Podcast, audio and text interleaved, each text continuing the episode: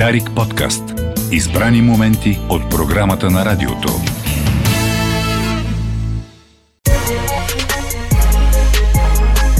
Чакащи артисти.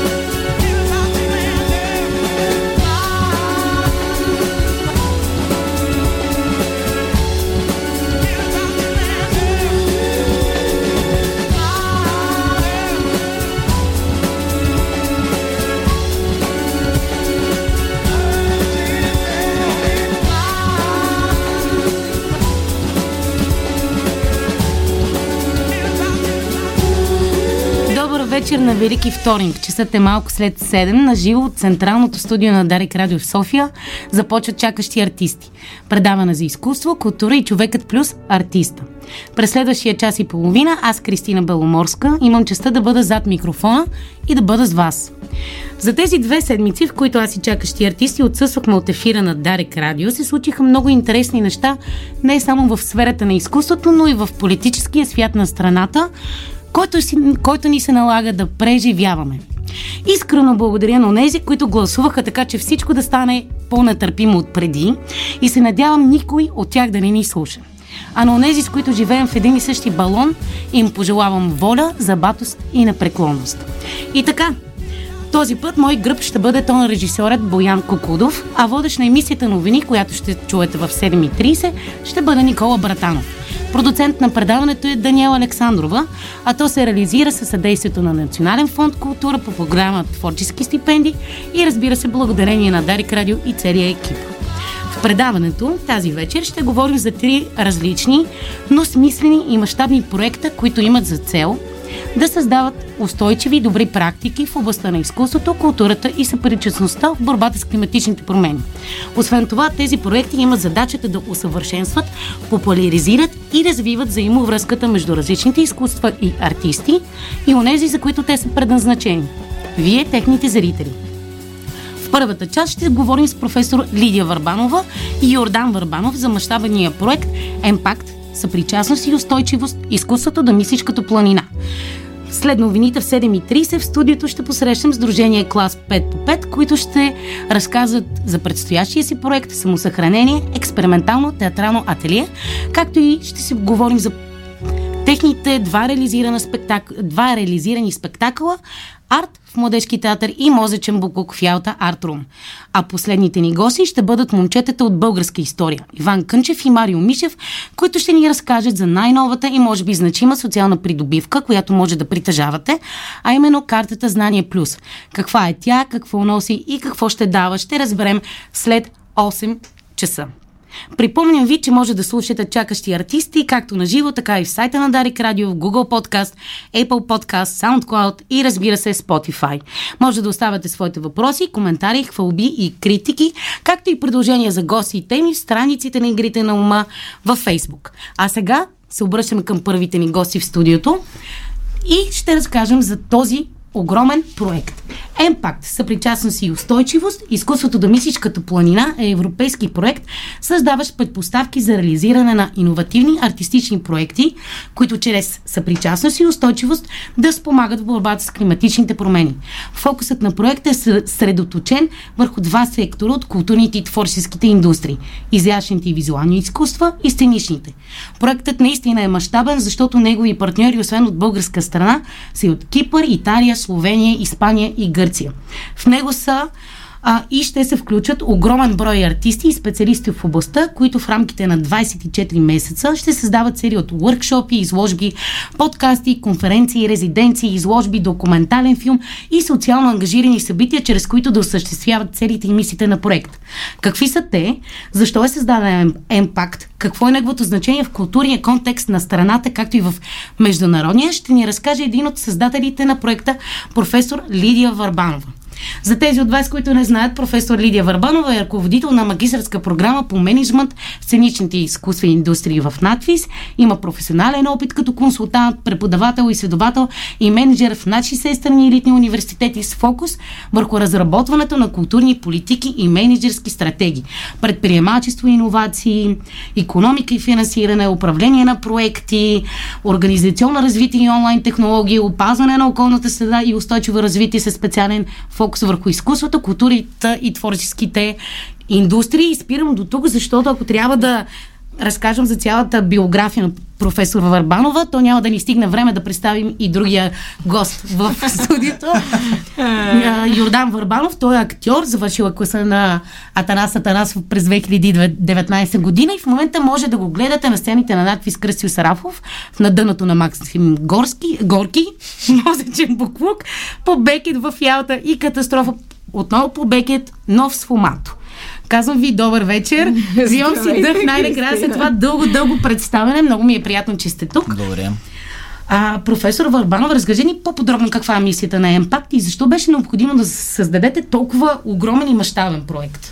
Кристина, аз мисля, че толкова точно го описахте с много сериозен акцент точно върху думичката Емпакт, която идва от английските думи е, въздействие и импакт, т.е. въздействие на изкуствата върху околната среда и също емпатия, тъй като а, проектът обхваща една друга част, как ние като артисти, хора, които се занимаваме с изкуство в различни области, можем да бъдем доста по-емпатични един към друг, към своята аудитория и към обществото като цяло. А, защо този проект а, започнахме? Всъщност аз съм инициатора заедно с нашите партньори от всички тези страни, които а, вие а, споменахте, защото виждаме, че има изключителна важност и необходимост в двайсет и първи век във всички тези страни и в, на целия европейски континент, хората, които се занимаваме с изкуство, да бъдем много по-ангажирани спрямо всички тези проблеми, свързани с околната среда. Например, заплахата към биоразнообразието, замърсяване на въздуха и на водата, електронните отпадъци, всичко това, което трябва да преработваме и едва ли го правим във всички тези страни. Така че искаме наистина едно широко обществено въздействие, както в тесните кръгове на хората, които работим в областта на изкуството, така и да ангажираме обществеността и нашите аудитории с много различни аспекти на това да се грижим за опазване на околната среда. И бих допълнила към прекрасния увод, който направихте, че този проект има три направления. Ние вече го започнахме с нашите партньори миналия септември две хиляди двайсет и втора година.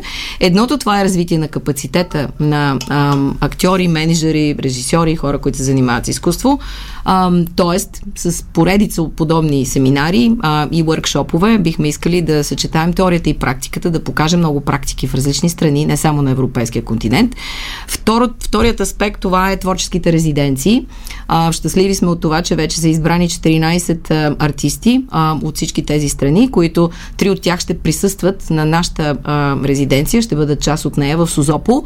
НАТФИЗ реши да направи такова партньорство с а, а, Аполония, празници тържици за изкуства и те ще творят в рамките на дванайсет дена в Созопол през месец август-септември. Също така, двама български участници ще се присъединят към другите резиденции. Т.е. това е втората част на проекта. И третата съвсем накратко, това са творческите ни проекти, които са колаборативни, интердисциплинарни, свързани също с различни аспекти на връзка между изкуството и аудиториите, там където и Йордан Върбанов също а, е отговорен за, една от, за един от тези творчески проекти. Ние ще си говорим по-подробно за, за, целия, за целия проект, както и за семинара, който предстои, който е част от а, проекта и за дейността на Данчо в а, него, но преди да прекъснем а, за реклама, ще ни кажете ли какво точно се крие зад, нека да го наречем, посланието "Изкуството да мислиш като планина"? Това, че всеки един, един от нас трябва да мисли не само за себе си, за консумацията на това, което правим в а, деня си, а трябва да мисли от позицията на природата. Тоест, всеки един от нас трябва да има ангажираността, която е и мисловна, и отношение, и поведение за това, че всяко едно действие, което ние правим, то рефлектира върху а, опазването на околната среда във всички аспекти. Тоест, а, вместо, примерно, да всеки един да се вози в колата си отделно, можем да взимаме градски транспорт или да караме колело, това, което, например, аз правя много често. Почти винаги. Карате колело? Да, абсолютно. Карам колело и взимам градския транспорт, въпреки че имам коли. Но това означава също една загриженост. Това, и че сама и отговорност. Самата аз в а, а, селото, в което имам къща за творческо мислене, в която всички а, творци и артисти също са много добре дошли. Тя се казва къща Камено за творческо мислене. Също ангажирам, да речем, децата и съседите да а, обикаляме около селото и да събираме а, букуци, пластмаси, и също сама ги обучавам за това колко е важно да се грижим за природата. Ето това са едни малки стъпки, които ако всеки от нас прави, наистина може да, аз дълбоко вярвам, че един човек може да промени света, а заедно всички можем наистина да доведем до една много по-чиста и много по-хармонична планета. И сигурно се надявам да е така, само че единственото нещо, което не може да променим, е рекламите, така че правим една кратка пауза за реклами. Връщаме се след малко в студиото на Дарик Радио, където ще продължим разговора с професор Върбанова и актьора Върбанов. Останете с Дарик. Чакащи артисти.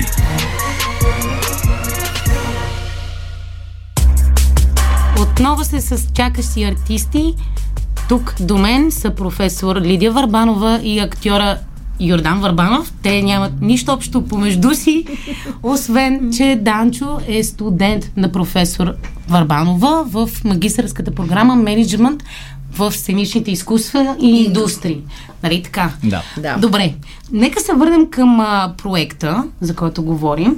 А какво означава и каква е важността от съпричастността между изкуствата и кои са тези ключови елементи на устойчивост, върху които ще бъда фокуса на целия проект?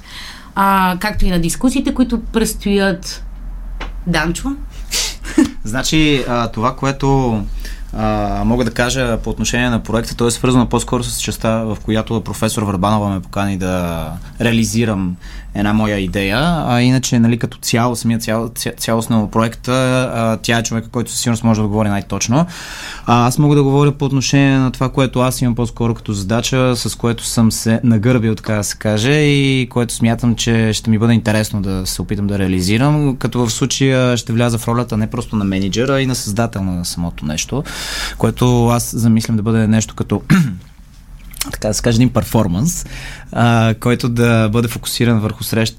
Самата а, цел е да се срещнат изкуството и а, науката по някакъв начин. А, това, което, разбира се, на мен ми е интересно в изкуството, най-вече свързано с сценичните изкуства, нали, все пак съм актьор а, и да.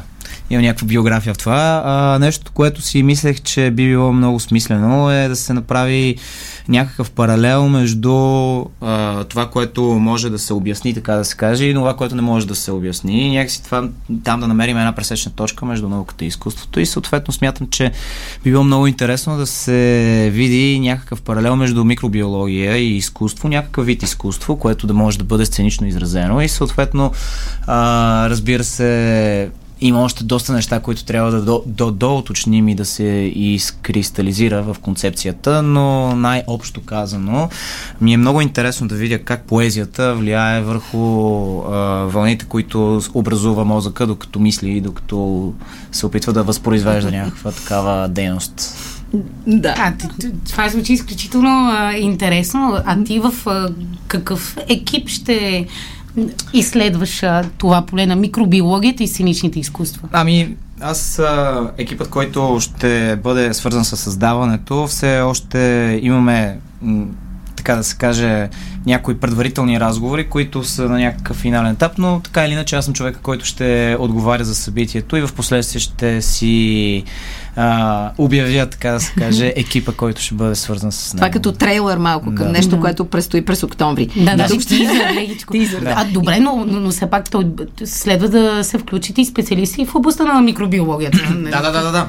Имам, а, имам а, така да се каже, човека, който вече съм ангажирал с тази работа, но нали, не искам все още да говоря с конкретни имена, защото нали, все пак да, имаме да, нужда да, да стигнем до някакви по-завършени концепции да. за това, което... И аз искам да добавя, че това е една част от проекта, която наистина е интересна, защото тя е среща между актьор и, в случая микробиолог, актьор и лекар, актьор и адвокат, актьор и психолог. Тоест, за да се види как от различни гледни точки се възприема изкуството и околната среда като едно съчетание. Тоест, това са така наречените интердисциплинарни проекти, които са също част от целия проект Емпакт. И когато разсъждахме, наистина едната голяма част и аспект на този проект Емпакт е точно това да мислиш мащабно, да мислиш като планина, нещо, да, което, което... Йордан и неговите колеги също разисквахме, това да си малко по-макро мислещ, а не да се занимаваш само с своите ежедневни неща и да виждаш само себе си. Така че мисленето и емпатията към другия също е нещо много важно. И в тази връзка правим и следващият семинар, който ще бъде между двадесет и първи и двадесет и трети април, веднага след, след Великденските празници.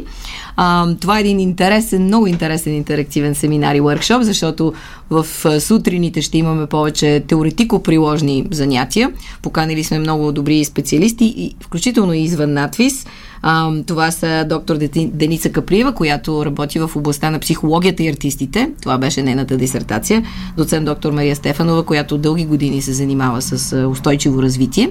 А след обедите ще бъдат посветени на различни работилници, творчески работилници. И много важно е да отбележа, че нашите магистри, част от тях сме поканили за да водят тези а, следобедни занятия. Например, Петромил Денев, който завърши програмата Менеджмент в сценични изкуства и индустрии. Той а, води също програма, а, води театър, куклен театър Мале-Мале. Също Стефан Киров, Мария Панайотова, Кристина Мирчева, те са също наши възпитаници на други магистърски програми в НАТФИЗ. И сме много горди, че това са хора, които съчетават теорията и практиката, включително и наши преподаватели в програмата Менеджмент в сценични изкуства, индустрии и други програми.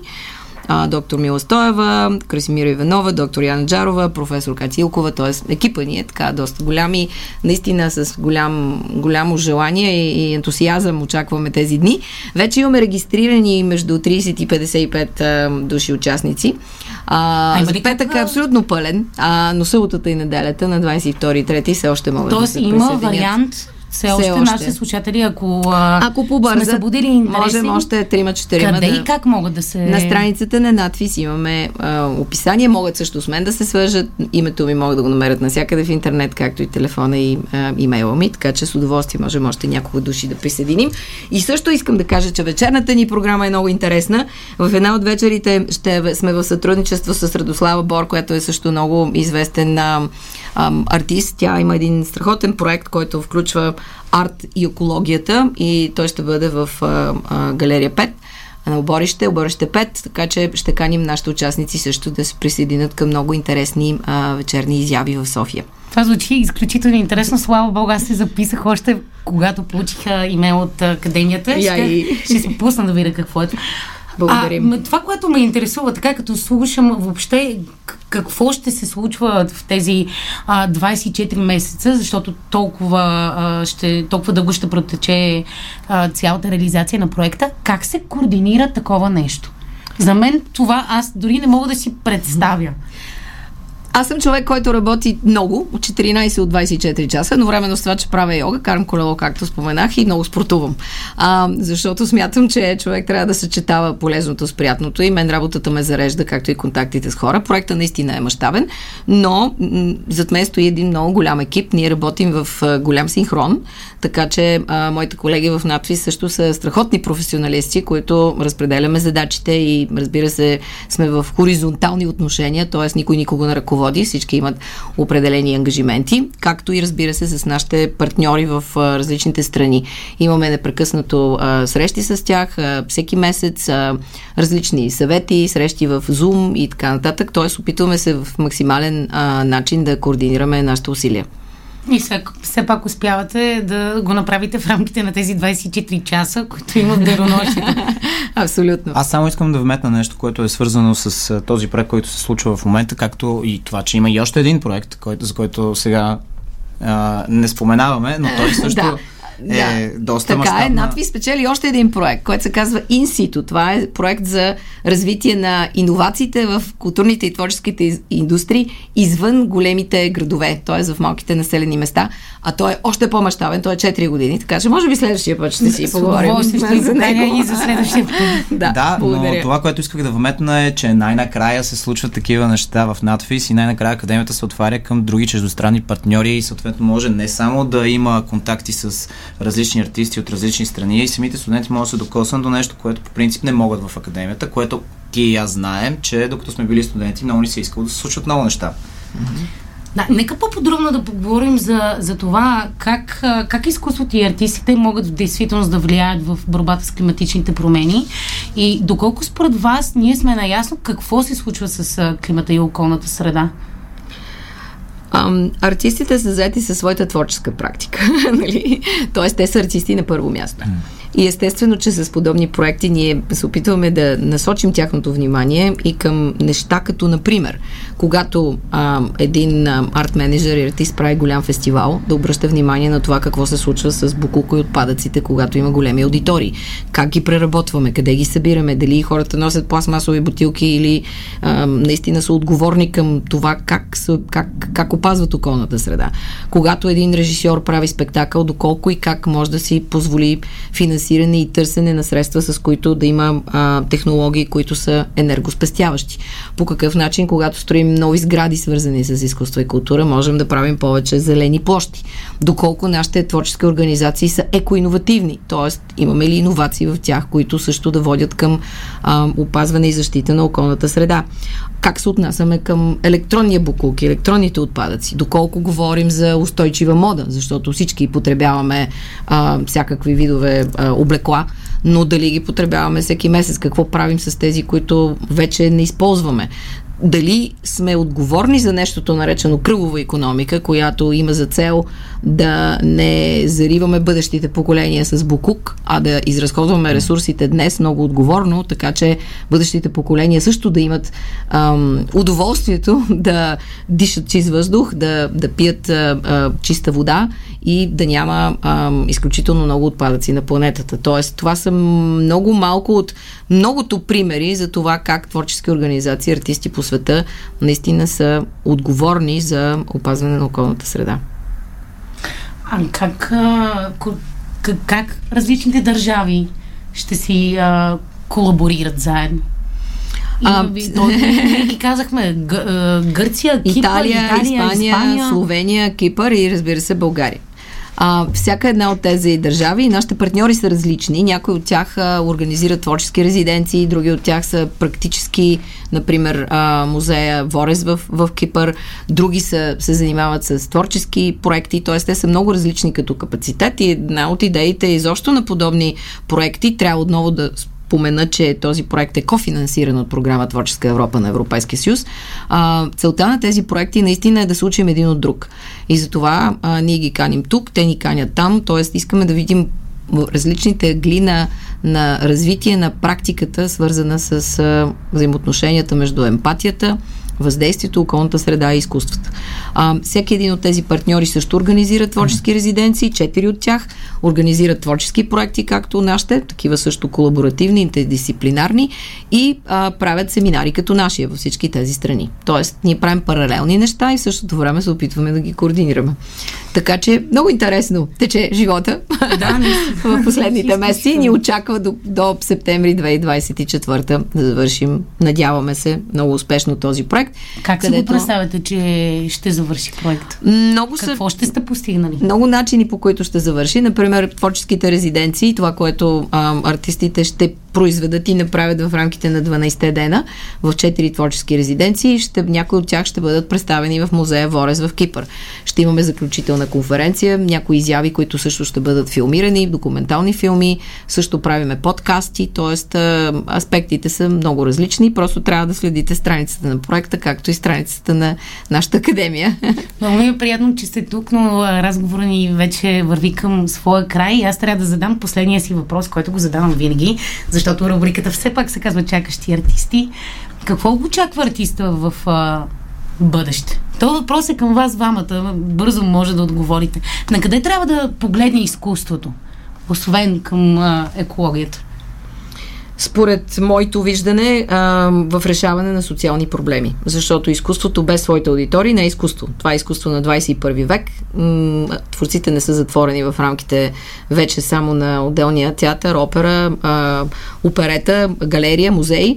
Те трябва да контактуват със своите аудитории. Според мен техният поглед трябва да бъде насочен към решаване проблемите на обществото с творчески методи, ангажиране на аудиториите, защото без тях няма изкуство.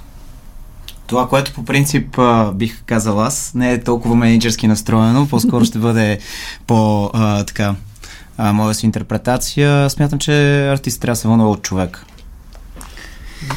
Добре, и аз така си мисля. А той човек е съвкупност от всички неща, които го заобикалят. Значи мислим по един начин, защото човека е аудиторията ви. Да. Нека да припомним отново кога ще се проведе семинара през април. И да поканим нашите слушатели да се включат. Благодаря ви. двадесет и първи, двадесет и втори, двадесет и трети април. Това е петък, събота и неделя.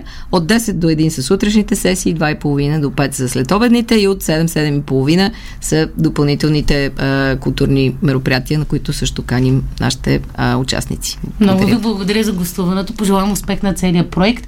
С удоволствие ще ви очаквам а, отново в студиото на Дарик, когато вече ще говорим за завършения проект и за предстоящия нов. Гости в студиото бяха професор Лидия Върбанова и актьора Йордан Върбанов. Може да откриете повече информация за проекта "Емпакт, съпричастност и устойчивост. Изкуството да мислиш като планина" в сайта на НАТФИЗ, в Инстаграм, в LinkedIn, Twitter и Фейсбук. А сега ще чуем новините от изминалия ден, благодарение на Никола Братанов.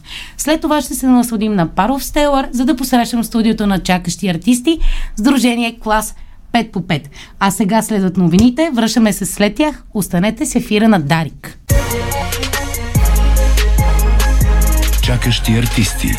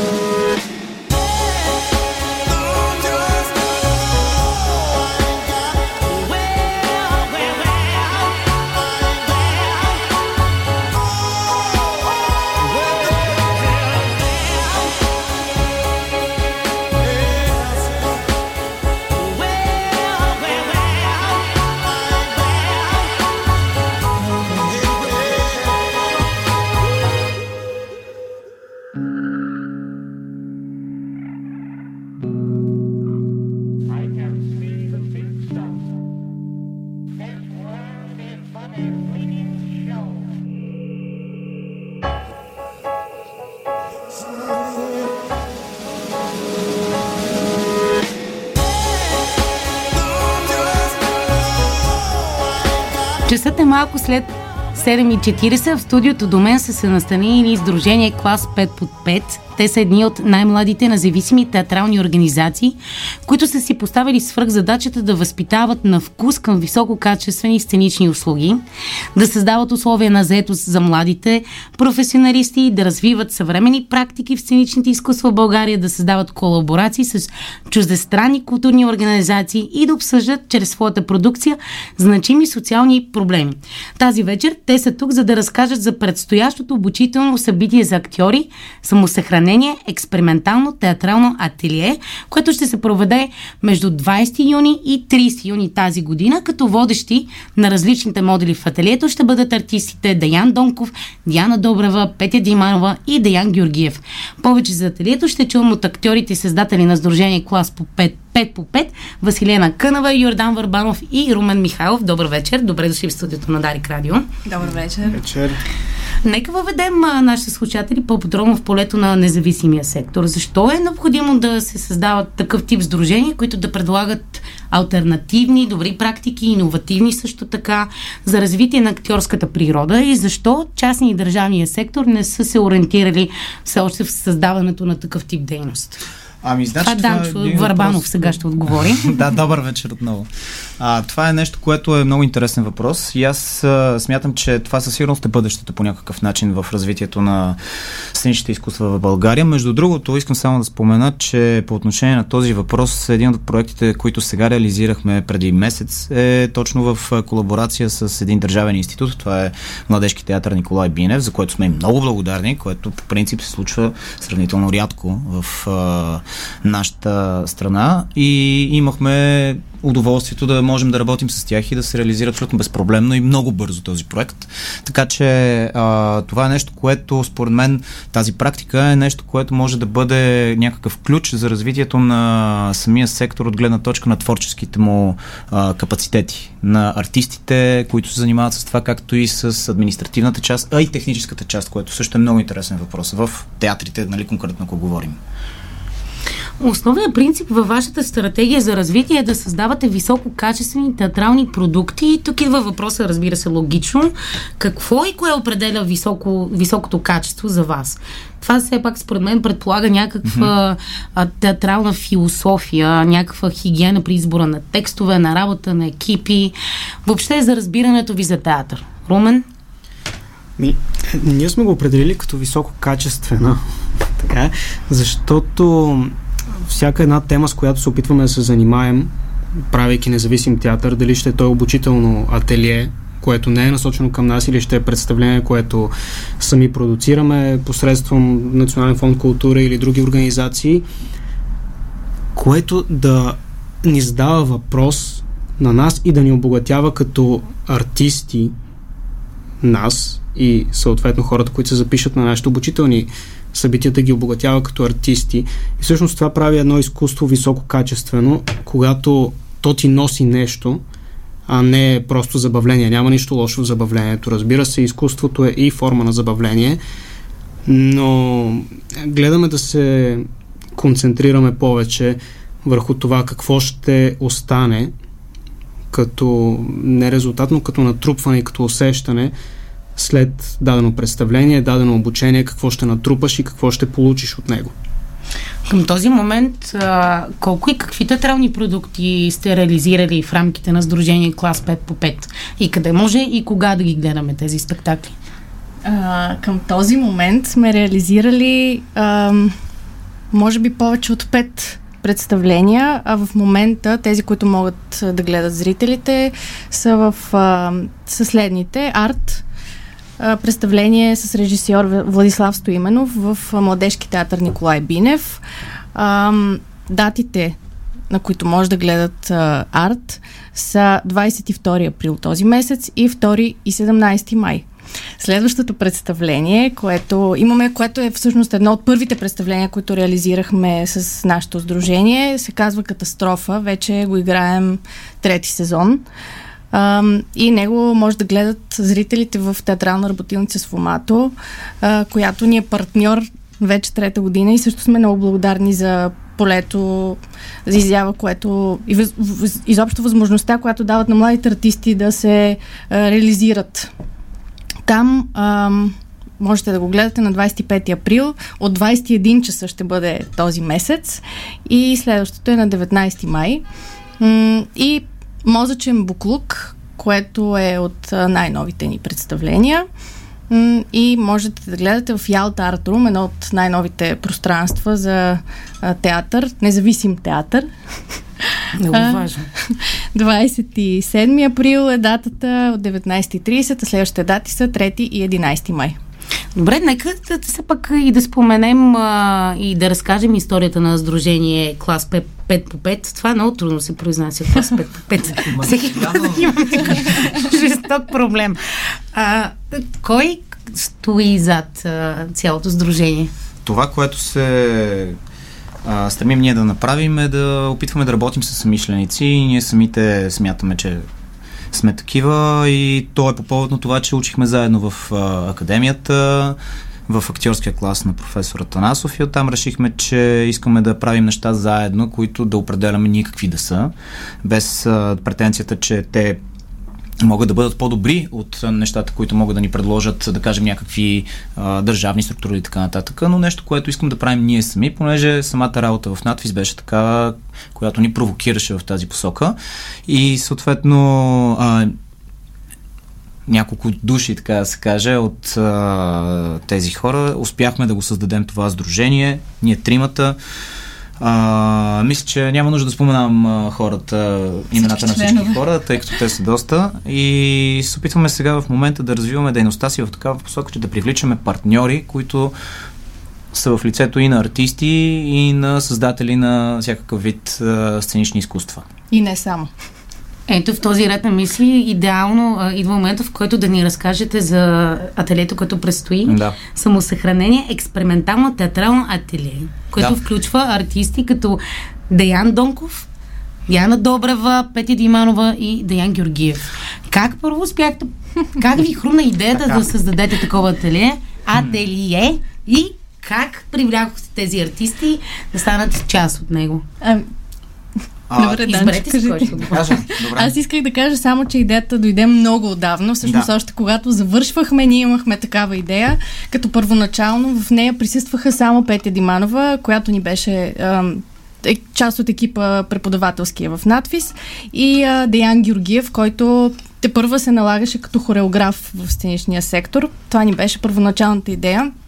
От там, от тогава, вече не знам колко, четири години, кандидатствахме всяка година с този проект, като той се развиваше в, в всеки, с всяка година и а, очевидно достигнахме до а, най-голямата идея, която се разви до, до, до този а, до, до, в този му вид, вече с а, Диана Добрева и Деян Донков. Нещото, което смятам, че е важно да се отбележи, е, че тази идея дойде от а, нас самите, защото искахме и ние самите да се развиваме като артисти и това е някакъв начин ти да провокираш средата да може да създава такава възможност, която да а, ескалира в някакви такива творчески а, намеси или не знам как трябва да се нарече, но това е нещо, което според мен е много важно и много ценно, не само защото ти а, добиваш възможността да практикуваш своята професия и защото имаш възможността да се срещнеш с много сериозни професионалисти, което кой знае кога може да се случи и особено когато става дума за млади артисти. И смятаме, че това е много важно да бъде изградено като някаква практика по принцип в целия ни сектор. Какво ще се случва на това ателие? Ами това ателие е... е как, с... Каква е неговата структура всъщност? Ами структурата му е изградена от няколко модула, които смятаме, че са подходящи за...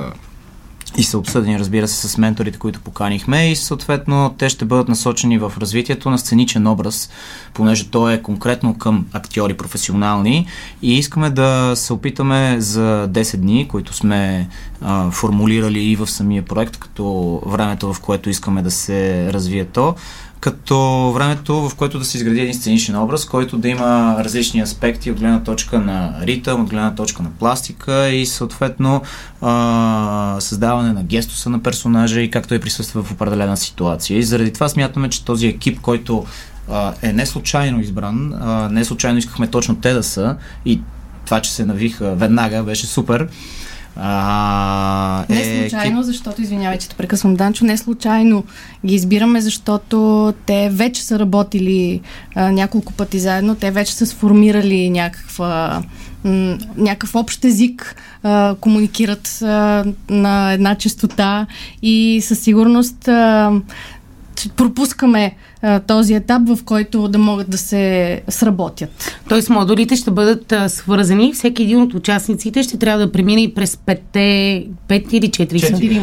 Да, през а, четирите модула. Ами това, което... А... За да може накрая какво да има. Това, което ние си представяме е, разбира се, това е експериментално ателие и ние смятаме, че не може да се сложат категорични рамки, в които да се действа, защото това би ограничило със сигурност полето за изява и на менторите, и на участниците вътре в него. А това, което смятаме, че най- най-просто казано би било а, като една рамка, която така да ни, да ни бъде някакъв пътеводител, е това, че със сигурност Деян Донков като един изключително опитен актьор ще бъде, аз, за мен, аз даже много съм ентусиазиран за това, срещата му с младите актьори, да видиш този човек как всъщност работи, как изгражда своя образ, как се опитва да, ти, да те насочи, какви средства да ти даде. А Петя а, Диманова и Деян а, са хора, които доста време вече работят заедно и те работят по партитурите а, движенческите и, и ритмическите в представлението на Диана Добрева и със сигурност те ще се опитат да провокират участниците в тази посока и да създадат някакви такива партитури, които да бъдат част от сценичния, цялостния сценичен образ, който искаме накрая някакси Диана Добрева да бъде човека, нали, като, разбира се, и като режисьор, да обедини и да състави някакъв а, хомогенен а, а, не знам как да го нарека, цялостен образ, цялостен образ да. Който да бъде показан след това, разбира се, пред хора, които им е интересно да дойдат и да го гледат. А за Деян Донков, като го споменахме толкова много пъти, това е един от актьорите, които всеки път, като му гледам а, някой нов спектакъл, и си казвам, това е. Смисъл, той удари тавана uh-huh. и повече няма какво друго да видя. И изведнъж излиза с следваща роля, която ти чупи главата и ти казвам, ми не, аз мога още повече. Ами да. което, ами да. За което а, аз много си изкушавам да, да се включа в това ателие. Ти можеш да се включиш, между другото, в това ателие, в ролята си на режисьор, разбира се, А, защото ние искахме, освен актьорите, които ще участват в него, да има и други хора, които са въвлечени в театралния процес, но, нали, не са в, сама, в перформативната част. А, нали, например, да кажем някой режисьор или сценограф, които да могат да наблюдават процес, което естествено ще бъде много интересна среща и за теб, да кажем, и за някой сценограф, и също време за това, за това ти да се запознаеш и с актьорите, които ще участват там, което според мен е страхотна среща и възможност. Да, а как а, могат а, младите артисти да имат възможността да се запишат за ателието? И младите артисти, които имат желание да се запишат за това ателие, могат да ни последват в социалните мрежи, в Фейсбук и Инстаграм, където има пълна информация за цялото събитие, как ще се проведе, начините за кандидатстване, но накратко, разбира се, пишат един имейл на нашия имейл клас пет по пет ет джимейл точка ком, който да съдържа тяхната творческа автобиография, мотивационно писмо, защото е много важно да, когато се записваш на такова ателие, да знаеш защо го правиш. Защо на практика, принципно? Да, тя е такава, но на мен рядко ми се случва, честно казано, да някой да ми изисква мотивационно писмо, но наистина е важно да си наясно със себе си защо искаш да участваш в такъв тип обучение и ателиета.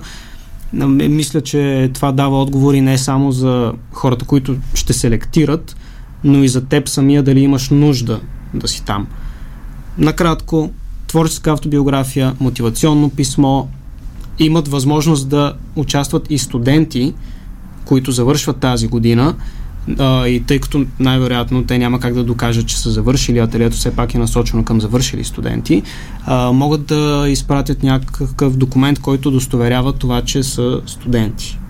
А, тъй като много хора ни писаха, Uh, че те са четвърти курс и няма да имат как да ни докажат, пък ние не познаваме всички все пак, да не се притесняват, просто да кажат, ние сме студенти тук, Ние вярваме, менторите вярват и ще бъдат приети техните документи. А какви са критериите, през които ще избирате участниците в ателието? Аз мисля, че е много важно първо да споменем, че това ателие ще бъде напълно безплатно, благодарение на финансовата подкрепа на НФК по програма Творческо развитие, което е според мен голяма възможност за младите ни колеги, тъй като се сблъскваме много често с а, ситуации, в които виждаме, че се, съществ... че се осъществяват подобни проекти, ателиета, уркшопи, семинари, но те се заплащат.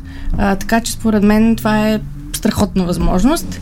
А, иначе, а, по какви критерии? А, това, което каза Румен с мотивационното писмо, е един от а, важните критерии, по които ще а, избираме, и разбира се, ще бъдат а, така наречения втори кръг от избирането. След документите а, ще бъде посредством а, материали, които ще трябва да се записали като селфтейп на базата на видео.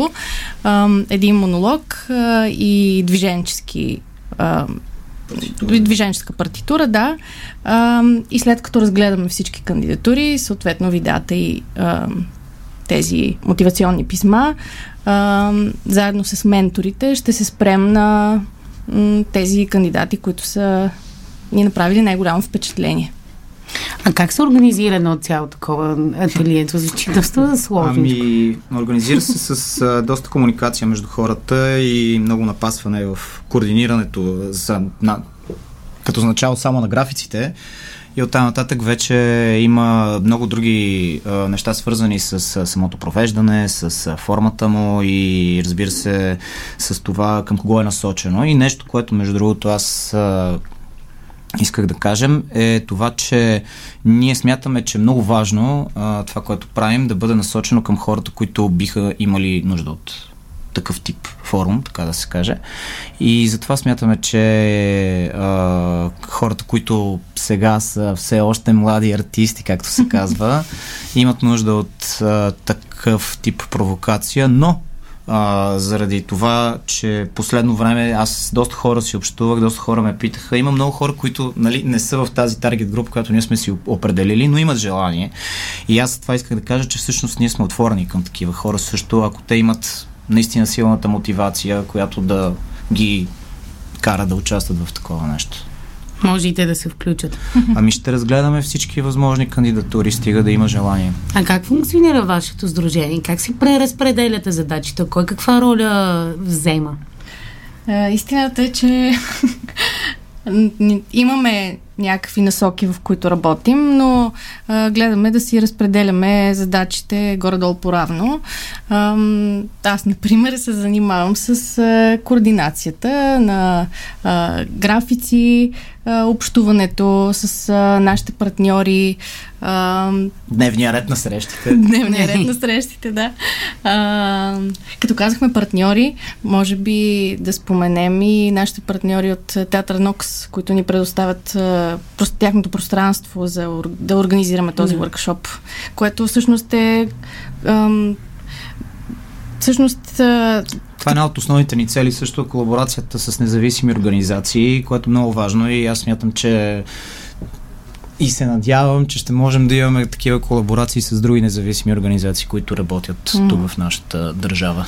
И аз се надявам да, да се разширява този а, кръг от а, независими културни да сектори, които, мрежа, да, да. Да, които да са си партньори, а не конкуренция. Mm. Да.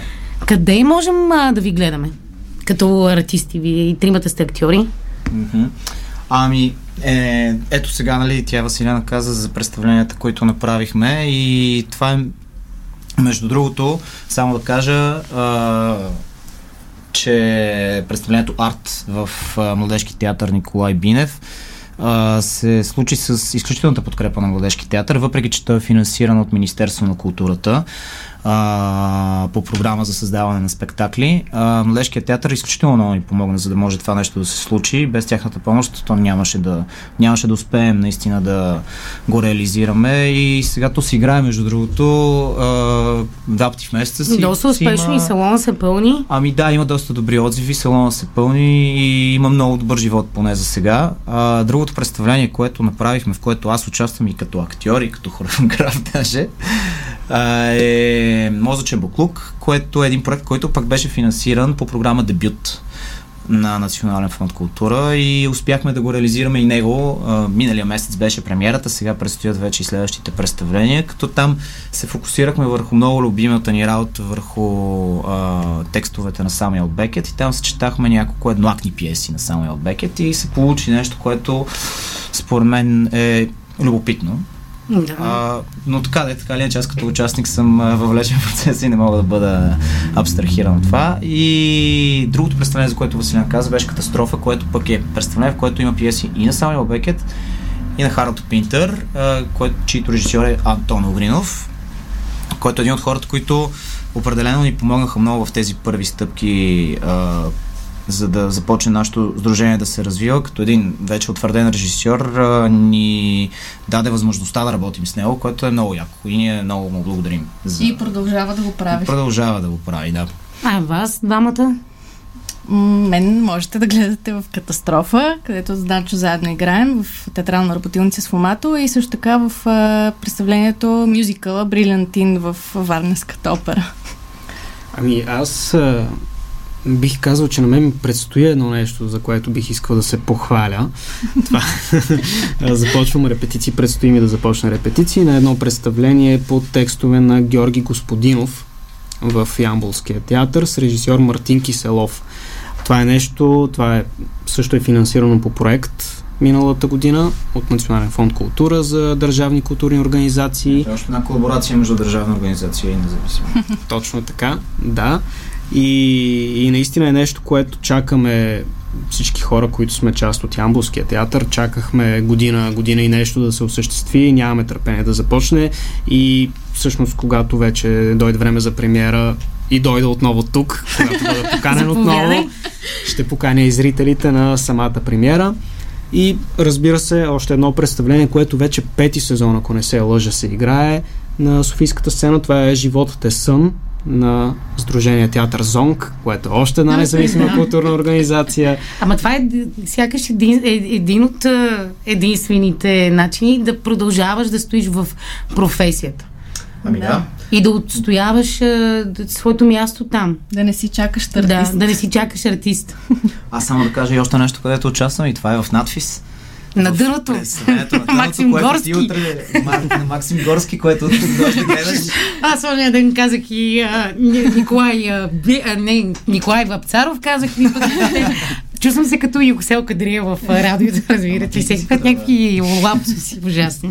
Добре, няма как да ви попитам а, и вас а, какво го очаква артиста в контекста на днешния ден, на времето, в което живеем, на целият абсурд, който се случва. Аз ли я кажа, добре.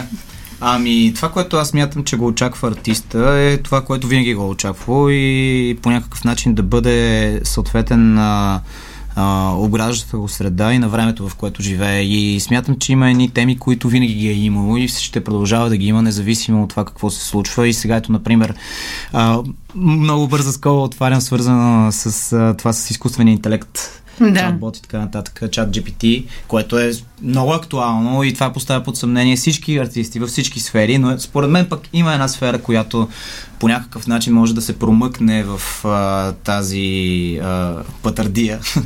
а, е, това са сценичните изкуства, защото те няма как да бъдат заместени от изкуствения интелект. Поне за сега. Да, да, да, силно се надявам. И в тази сфера бих искал да кажа, че това, което очаква, някакси надяваме се, такава една мечта, че ни очаква, е едно смислено а, пътуване за, за всички, които се занимават с сценични изкуства, защото наистина а, театъра не може да бъде заменен от нищо друго, няма друго такова нещо и няма как просто да бъде изкоренен.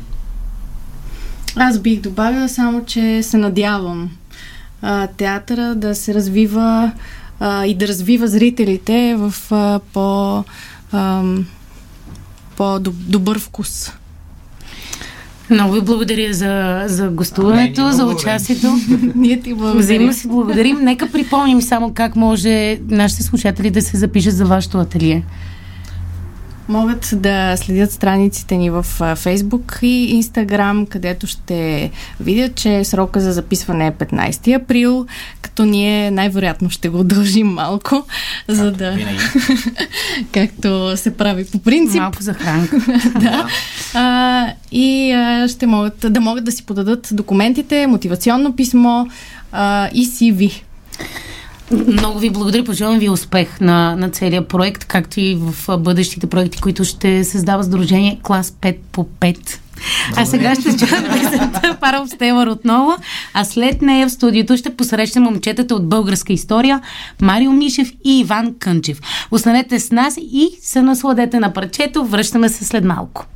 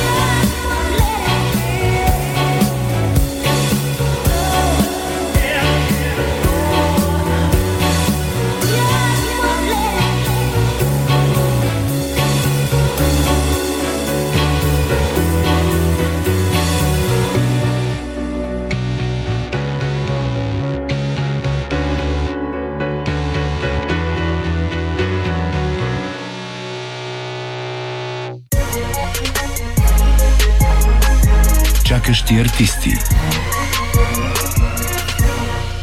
Това са чакащи артисти. Аз съм Кристина Беломорска. Чухме отново Паров Стелар и сега имам удоволствието да ви представя последните гости тази вечер. Това са две много-много специални момчета, които преди повече от десет години създадах една страница във Фейсбук, която днес, без преувеличение, може да кажем, че се превърна в институция, а именно платформата Българска история. Мисията на Сдружение "Българска история" е да достига до всички, които проявяват интерес към научно-популярния аспект на историята, а с приоритет е подрастващото поколение. Със своята дейност екипа на Българска история съхранява и популяризира родното и настоящето, родното минало и настоящето, чрез активна издателска и продуцентска дейност. Днес създателите на Сдружението Марио Мишев и Иван Кънчев са в студиото на чакащи артисти, за да разкажат за най-новата им вече развита и пусната в дейност идея, именно специалната карта Знание Плюс, която улеснява достъпа на всички нас до изкуството и културата в столицата. Какво точно е Знание Плюс, как им е хрумнала идеята за създаването и какво носи на притежатели, ще разберем от Марио и Иван. Здравейте, момчета! За мен е истинско удоволствие да ви поканя в студиото на, на Дарик и искам да ви призна, че от две хиляди и дванадесета, когато Марио ми изпрати един линк и каза: моля те, хареса тази страница, аз съм ви изключителен фен и с много гордост и радост следва вашата дейност. Добър вечер, Криси. Наистина благодаря за представянето, ангажиращо до голяма степен, но радвам се, че смяташ, че е заслужено.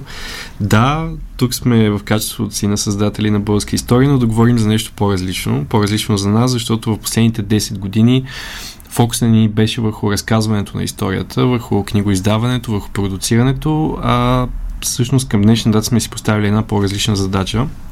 И тя е да създадем инструмент, който да, да бъде полезен на хората, да направи достъп им до култура по, по-ефтино на същото ниво и най-вече да помогнем на целия културен сектор с една иновативна идея. Как се стигна до идеята за създаването на тези карти, на картата Знание Плюс?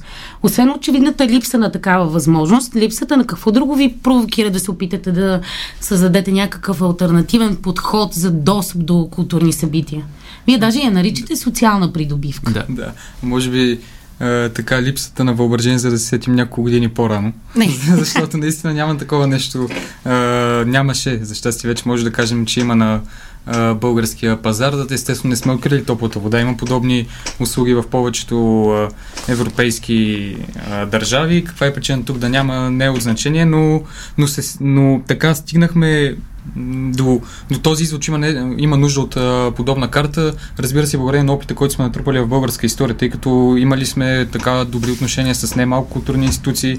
Естествено, запознати сме с голяма част от предизвикателствата, с които те се изправят. От другата страна сме имали опити с немалко работодатели и фирми, с които сме работили през годините и просто свързахме двете неща, дълбоко убедени наистина, че това може да е от полза за всяка една от страните и то единствено времето ще покаже дали наистина е така, но поне до момента отзивите, които получихме на първо място от различните институции, музеи, театри, галерии, до момента са положителни и те наистина откликват на нашето желание да работим заедно, което реално като си говорихме в началото беше може би най-голямата неизвестна, защото ние отидохме при тях с единствено с идеята и за щастие с опита, който сме натрупали в българска история. А Марио, кои са институциите културните, с които в момента вече работите? Някои от водещите театри, като театър Българска армия, театър Възраждане, малък а, градски театър зад канала, театъра на НАТФИЗ, Национален литературен музей, под чиято шапка се намират а, може би най-важните къщи музеи в столицата, като къща Иван Вазов, например. Предстоят някои други партньори, с които ще обявим другата седмица. Освен тези, м- да ги наречем конвенционални културни институции, както ние ги познаваме, има и далеч други по, по-разнообразни обекти и партньори, като различни, да кажем, школи чуждоезикови, школи за професионална квалификация, академии за личностно и професионално развитие. Въобще тази карта, освен достъп до култура, дава достъп и до знание. Това е залегнало още в името, но и в философията. И тъй като м- така може би малко контекст да вкараме, картата Знание Плюс, тя всъщност е предназначена за българските работодатели. Тоест, българските работодатели купуват от нас абонамент и на практика дават картите на своите служители. Идеята на целият този акт а, се корени в а, нашето желание те да покажат на, на служителите си, че са заинтересовани от тяхното културно и духовно обогатяване. Тъй като за работодателя в един толкова конкурентен пазар като българския, тъй като забравяме, че действително българския пазар е много конкурентен от гледна точка на това, че в момента безработицата е на исторически ниски нива, т.е. всеки един работодател има интерес за да държи най-добрите хора при себе си, за да не отидат те при конкуренцията. Така че Знание Плюс е една възможност и наистина една социална придобивка, която дава възможност на работодателя да покаже едно по-специално отношение, като им даде картата. Картата сама по себе си дава отстъпки до тези обекти, които изборих и още над шейсет други, практически обхващат една голяма част от културния сектор в столицата, но и множество обекти, които са онлайн магазини, онлайн курсове и всичко, което би дало на картата един по-национален характер. А вие имате сайт, който може подробно да се запознаят всички с а, възможностите, които предлага картата. Може да го кажете? Да, знание плюс точка би джи. Сайтът е не просто платформа, която е информативна за самата услуга. Сайтът представлява всъщност софтуерна, е софтуерната ни система, тъй като в сайта всеки един картодържател може да се логне със своята карта, да получи повече информация, картата му да стане дигитална, което е супер удобно, защото си носиш навсякъде в джоба, без да ти е необходима пластиката, ако не искаш. А, също така в профила да намери промокодове към различни онлайн магазини, но и също така на сайта има система за валидация, защото ако човек отиде на входа на, да кажем, Театър Възраждане и иска да получи двайсет процента отстъпка, би следвало от среща на билетна каса а, служител да влезе в нашия сайт, да провери картата му дали е активна с а, системата, която сме разработили, или пък човека сам да го направи пред а, служителя. Това са различни сценарии, които ние сме разработили, за да може картата да работи ефективно. И едно допълнение към Марио да кажа, още нещо, което може да се разбере от сайта и е важно, то е закодирано и в името на целия проект. Плюс идва от там, че в немалко физически обекти картата важи и за придружител. Това по принцип е залегнало като така наше изискване по дефиниция. Разбира се, не може да задължим нито един от обектите, с които работим, това нещо да го прилагат, но за щастие до момента не е имало институция, която да откаже картата да важи за придружител, така че човек спокойно може да използва и за свой приятел, роднина, няма значение, не е нужно да бъде упоменат предварително. Да, много ми е интересно обаче как реагираха културните институции, когато отидохте с идеята си, защото а, ние знаем, че сме малко така консервативни, малко притеснителни, като дойде нещо ново, нещо различно. Всъщност, какво срещнахте от среща, когато им а, предоставихте идеята си? Може аз да разкажа един положителен, Иван, един отрицателен да. пример. Добре, ще бъде. Да, започва Иван с отрицателния. С, с отрицателния. А, имахме, за щастие, по-малко от, така, от среща протекоха по този начин, но сме имали а, така, разговори, в които са ни казвали, че реално нямат а, интерес от повече посетители, защото това бе основното предимство, което изтъквахме и е абсолютен факт, че чрез тази карта а, тези институции ще достигнат до много по-широк кръг от хора, защото ние вярваме, че някои от работодателите дори просто ще подарят картата на своите служители. Не е задължително те да са я заявили а, директно, но това вече е тяхно решение. Тук няма как да знаем. Та сме сигурни, че ще разширят своя обхват от хора, до които достигат, но въпреки това са казвали, ние сме държавна институция, ние имаме ясно регламентирано а, финансиране и при нас а, по-голямата посещаемост реално не, не е основният ни приоритет, което, нали, аз което лично не, не съм си представил да. такова нещо, но тук с такава готовност влязохме в този разговор, нали, казвайки този довод, какво могат да ни кажат от срещи, и като ни върнаха по този начин, реално няма какво да кажеш. Но наистина те, това бяха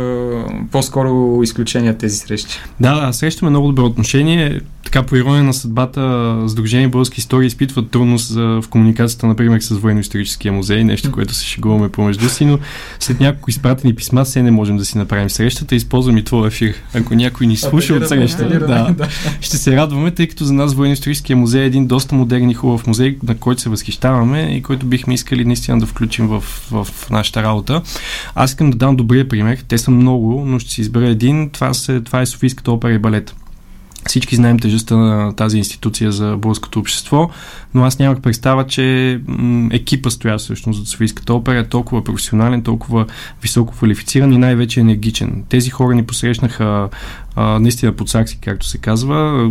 Две момчета, напълно непознати за тях, се отнесоха с нас като към хора, които имат дългогодишен опит в сферата, които а, биха им донесли някаква безмерна полза, т.е. повярваха в нас. Uh, партньорство ни е факт. Uh, всеки притежател на карта "Знание плюс" получава десет процента от uh, репертуара на, от цената на, за, за билети за Софийската опера и балет.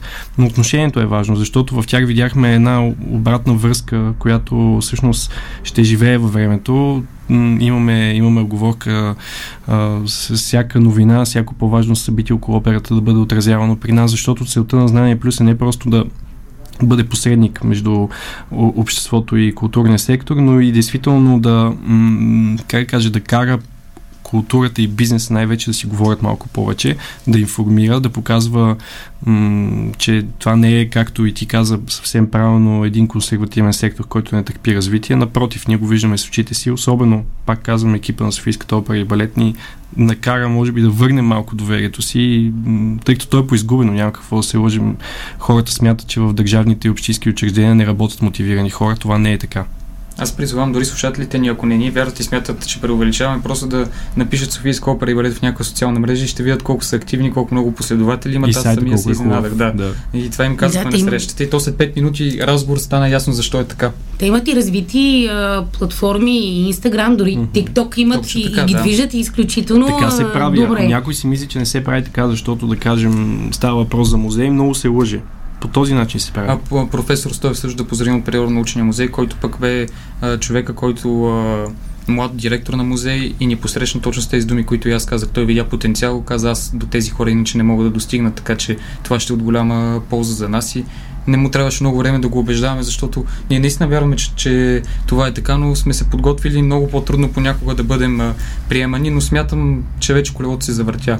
И живот и здраве след една година, ако имам възможност много да си говорим, Знание плюс не само ще работим с много повече обекти, но те ще бъдат и в всички областни градове, да си го пожелаем. Точно това ще, ще ми бъде следващия въпрос. Дали смятате да, да, се, да прекрачите границата на столицата и да включите картата в а, други градове? Разбира се, да, и то доста по-бързо, отколкото очаквахме, тъй като първоначалните ни планове бяха това да се случва две хиляди двадесет и четвърта, но интересът, който виждаме от страна на работодателите и запитванията, ни карат да пристъпим към разширяване още през септември месец. Първият град ще е Пловдив, продължаваме с Варна и Бургас и след това наистина целта е както да има национален обхват. Получаваме запитвания почти всеки ден от работодатели, които служителите им са разположени из цяла България, било то хоум офис или просто начина на работа е такъв с няколко клона на, на офисите, така че няма причина да спрем до тук. Напротив, по-крилени сме, отколкото когато започнахме и продължаваме.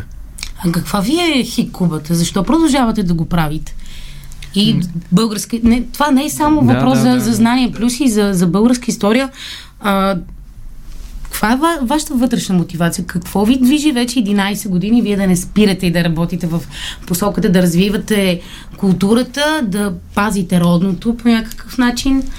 Ами фактът на първо място, че м- наистина вярваме в нещата, в които правим, че те имат а, добавена стойност извън чисто личностния и професионален успех, който винаги е движеща сила при един, в, за една личност, но при всеки човек а, а, тази движеща сила може да е да се поражда от различни неща, от чисто професионален успех, например, издигане в а, кариерата, развитие, което е най-нормалното нещо, но при нас просто са се съчетали тези неща и когато виждаме, че има реален ефект от това, което правим и обратната връзка е а, така окуражителна и насърчаваща, няма как това не те зареди. Ние сме късметливи в това отношение, че И, и двете, и български истории, това, което сега стартираме Знание Плюс, реално имат някаква кауза и добавена стойност и за обществото и ние твърдо вярваме в това нещо.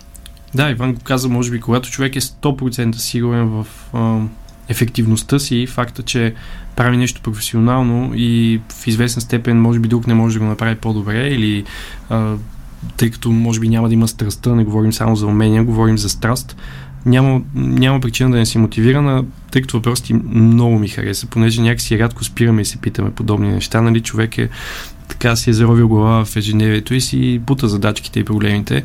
А, първата ми асоциация в главата, която, която ми се появи, не беше такава високопарна, беше много проста и тя беше приятелство, тъй като аз и Иван сме големи късметли, че започнахме да работим и да правим всичко около българска история и знание плюс последствие, още като ученици в дванадесети клас. А, даже приятството ни се появи в последствие силното, но, но, но е абсолютно... Не може да се сравни това да имаш човек до себе си, който да разчиташ на него за абсолютно всичко, който да знаеш, че няма да те предаде най-малкото и който да споделяте еднакви ценности за живота. Не говоря само за Иван и за другите хора от екипа, така че човек сам е за никъде и независимо какво прави, аз мятам, че той може да бъде консистентен и ефективен, най-вече когато е заобиколен от хора, които са равни по, по, по знания, по умения и по, по амбиция. И едно допълнение, само понеже много символично, че всичко това го казваме тук, защото мисля, че бяхме в същото студио преди единайсет години, две хиляди и дванайсета лято, когато всъщност тук бе едно от първи, не едно, първото ни медийно участие въобще свързано с, с българска история в Световния влог при Драго Симеонов. Да, и отново бяхме така, срещу Марио стояхме и да, както си пожелах след една година отново да имаме възможност с теб да си говорим и за знания. Плюс си пожелавам и след пет-десет години да имам възможност за някаква друга тема, инициатива, но пак свързана с тези неща, с които се занимаваме и днес, и да бъдат надградени. Аз искрено ви го пожелавам, защото а, при мен понякога се получава така, че малко се обезверявам, като виждам нещата, които се случват, особено това нещо, което се случи миналата неделя. И вие да. давате някакво уверение, че смисъл наистина има. А, и вторият на мисли, вас тези, тези неща не ви ли обезверяват? Не ви ли така някакси да ви спиква енергията от... Ами, а, то малко клиширен отговор, но човек, когато има някакъв поглед обърнат към историята, трудно би се обезверил. Естествено, че понякога като... Не знам, зависи от настроението на човека. Понякога много ми влияят нещата. От а, злободневните проблеми, политическите проблеми, обществените и прочее. Но всъщност, знайки действително... Дори само, ако вземем пример за България, дори не говорим за света, през какви ужаси е минало, но България през какви ужаси е минала, вярвам, че всичко това е временно и повечето лоши неща са временни. Разбира се, има някои неща, които няма връщане назад от тях, някои грешки, които и днес допускаме, но нямам друг избор, освен да бъда, не знам, дори не оптимист думата, по-скоро скептичен реалист, да работя здраво, да, да, да вярвам, че и моите усилия има някакво значение, някакво отражение в обществените съдбини. Кой знае? Да, да, аз дори съм по-скоро бих се определил като песимист, вдъхновен от реалността, вдъхновен в кавички, нали, на база на това, което виждаме, да не, то може да си говорим до утре за обществото, какви предизвикателства имаме и как въобще не, не изглежда, че ги осъзнаваме и можем да се справим с тях, но това не пречи на другото, защото ние ежедневно вършим това, което а, вярваме, че трябва да правим и дори най-обикновените ежедневни задачи, които а, човек като изпълнява, сега със сигурност е по-смислено да, да, да бъде така, отколкото да, да стоим и да осъзнаваме всичко около нас и някакси да ни изчезне цялата енергия. Естествено, не сме роботи, не е възможно винаги да, да се чувстваме по този начин, но при нас това надделява. С едно изречение, какво бъдеще и очаква България? Да, вече ни застрелваш с готини въпроси. Направо не бях, бях подготвен за такъв суховат, формален разговор. Какво е Знание Плюс? Много, много, много, много ми харесва. Бурно. Бурно. Да. Даже с една дума. Даже с една дума. Дали положително а, или отрицателно. Аз се надявам да не живеем в интересни времена, защото, както знаем от старата поговорка, никой не трябва да живее, никой не си пожелава интересни времена, но аз също смятам, че предстоят интересни времена за Европа, за света, за България. Надявам се през тях да минем леко. М- общо взето, надявам се да бъдем обединени като общество, защото това ни липсва. А от сдружението какво да очакваме? От българска история? Аз също се надявам на бурно развитие в положителния смисъл на думата, така че за всяко едно от направленията, с които се занимаваме като издателска дейност, като продуцентска, като тези обиколки по училище, което общо сме ги нарекли като така до, а, доброволческа, да, да, да надграждаме и да, да става все по-добре, да не сваляме нивото, всяко следващо издание, всяко следващо видео, което продуцираме, среща. Наистина по този начин разсъждавам пък. Те идеите идват понякога от само себе си, както съзнание, плюс преди две години не сме предполагали за това нещо. Момчета, много ви благодаря, че бяхте тук. За мен беше изключително удоволствие. И това беше всичко от тази вечершното издание на предаването Чакащи артисти. Благодаря ви, че останахте с нас пред този час и половина. Благодаря и на гостите в студиото, че се стараят да очовечават страната, света, изкуството и нас. Пожелавам и на тях, и на нас, вие, нашите слушатели и зрители, да ни се доверявате все повече, че в нашите видими и невидими битки, водени в полето на независимия сектор, има смисъл. Вярвам, че неговото съществуване все повече изтласква напред развитието на изкуството и културата тук у нас и ще ни прави, освен по-добри артисти, и по-добри хора. Сега следва Мила Сдрим на Паров Стелар, а след това ще чуете новините от Никола Братанов. Аз, Кристина Беломорска, ви пожелавам безсмъртие поне до следващия вторник и нека бъдем светли и смирени не само по празниците. Останете с ефира на Дарик Радио до следващия вторник.